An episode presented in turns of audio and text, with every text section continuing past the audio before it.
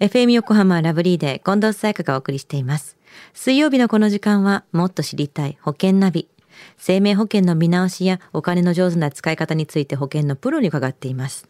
保険見直し相談、保険ナビのアドバイザー、中亀照久さんです。今週もよろしくお願いします。はい、よろしくお願いいたします。さあ、先週の保険ナビのテーマは、保険に入ってないとどうなるの？でしたね。はい、そうですよね。あの、保険はですね、強制ではないので、必ずね、加入しなくてはいけないことではありませんと。まあ、ただ、あの、保険は万が一の時のためでもありますから、まあ、備えあれば憂いなしと言われるように、やはり損得ではなく考えてほしいなというふうな、そんなようなお話をさせていただきましたよね。うん。では、今週はどんなテーマでしょうか？はい。今週はですね、あの、三大疾病に対する、まあ、あの、最新の保険のね、お話をしたいなというふうには思いますね。うん、うん、うん。あの、10月にですね、新しく、まあ、あの、発売された、まあ、保険でですね、あの、三大疾病に対する、まあ、保証が、まあ、充実した、まあ、特約というのがね、まあ、結構ね、出ていまして、まあ、これはですね、この保険会社、まあ、実施した、そのアンケートの回答を反映した内容になっているんですよね。どんなアンケート結果だったんですか？はい。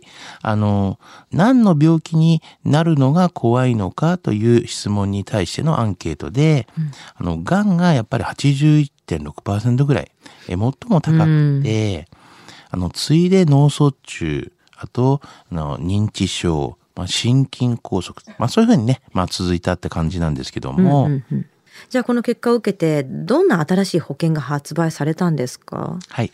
あの、基本的には特約関連なんですけれども、はい。三疾病治療、まあ、月払い給付特約っていうのがあったりとか、はい。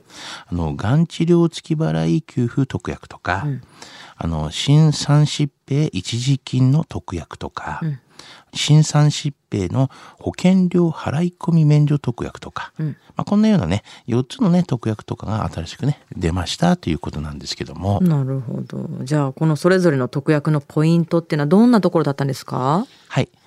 まあ、一時金の特約とか、はい。まあ、保険料のね、払い込み免除特約とかというのはですね、急性心筋梗塞以外の、まあ、心疾患、あの、脳卒中以外のまあ脳血管疾患での、まあ、入院の日数要件について、あの、現行特約でですね、あの、今までこう、継続してに20日以上、まあ、しないとっていうところがあったんですね、はい条件的に。うんまあ、それが、まあ、新特約では、1日のね、そういった入院した以上であればいいですよという形になったんですよねだいぶ変わ。ってますよね、はい、だいぶことでね、変わったと思うんですけどもね。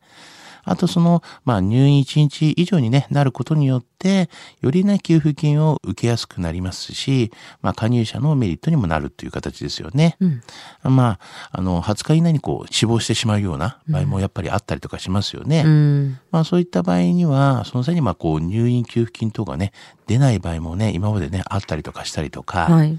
ですからそこがね、1日入院と短い入院でね、対象になるっていうことになったことによって、まあ、幅広く高給付の対象になるような形に広くなったという形になるんですよね。そうですねじゃあ他にはどんなポイントがありますか？はい。まあ、三疾病のですね、まあ、治療の月払い給付特約とか、あと、がんね、治療の月払い給付特約とかはあるんですけども、うんうん。まあ、こちらね、あの、三疾病またはがんにより、まあ、所定の治療を受けた場合に、月ごとに給付金をお受け取りいただくことができる特約なんです。うんまあ、多様化しているね、まあ、三疾病の治療方法に対応するためですね、まあ、保障をまあ拡大し、まあ、在宅医療や、まあ、がんにね、よる、まあ、入院とか、まあ、ホルモン剤の治療だったりとか、はいまあ、緩和療養も、あの、支払いの対象となったという形なんですね。うんうんまた、あの、治療期間にね、応じた合理的なね、保障としてしたことでですね、三大疾病の、まあ、一時金保障及び、まあ、がん一時金保障に比べて、ご検討ね、いただきやすく、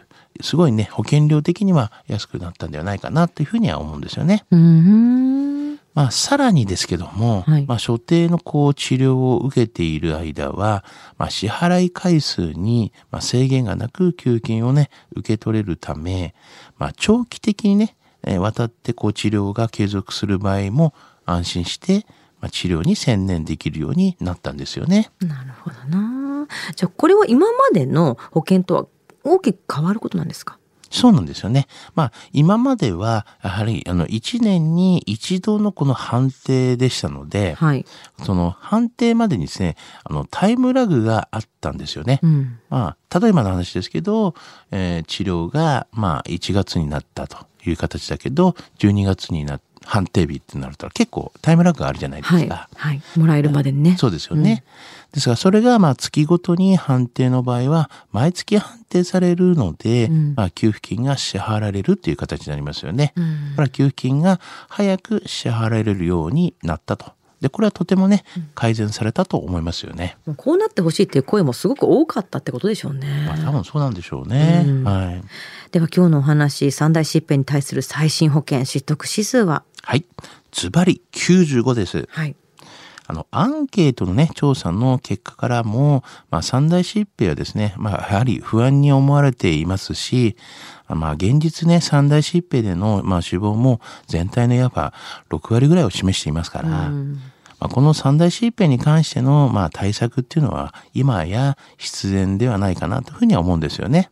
うんあの、一時金だったりとか、まあ、月払いでのね、保証などの、こう、いろいろと保証内容をね、出てきていますから、あの、お客様の方の考えに合わせてですね、選択していただければなというふうには思いますよね。うん、より選びやすい内容になってるのは嬉しいことですね。そうですよ。ね。さあ今日の保険の話を聞いて興味を持った方、まずは中亀さんに相談してみてはいかがでしょうか。詳しくは FM 横浜ラジオショッピング保険ナビ保険見直し相談に資料請求していただくか、直接株式会社中亀にお問い合わせください。無料で相談に乗っていただけます。インターネットで中亀と検索してください。資料などのお問い合わせは FM 横浜ラジオショッピングのウェブサイトや電話番号045-224-1230 045-224-1230までどうぞ。そして保険ナビはポッドキャストでも聞くことができます。FM 横浜のポッドキャストポータルサイトをチェックしてください。もっと知りたい保険ナビ。保険見直し相談、保険ナビのアドバイザー、中亀照久さんでした。ありがとうございました。はい、ありがとうございました。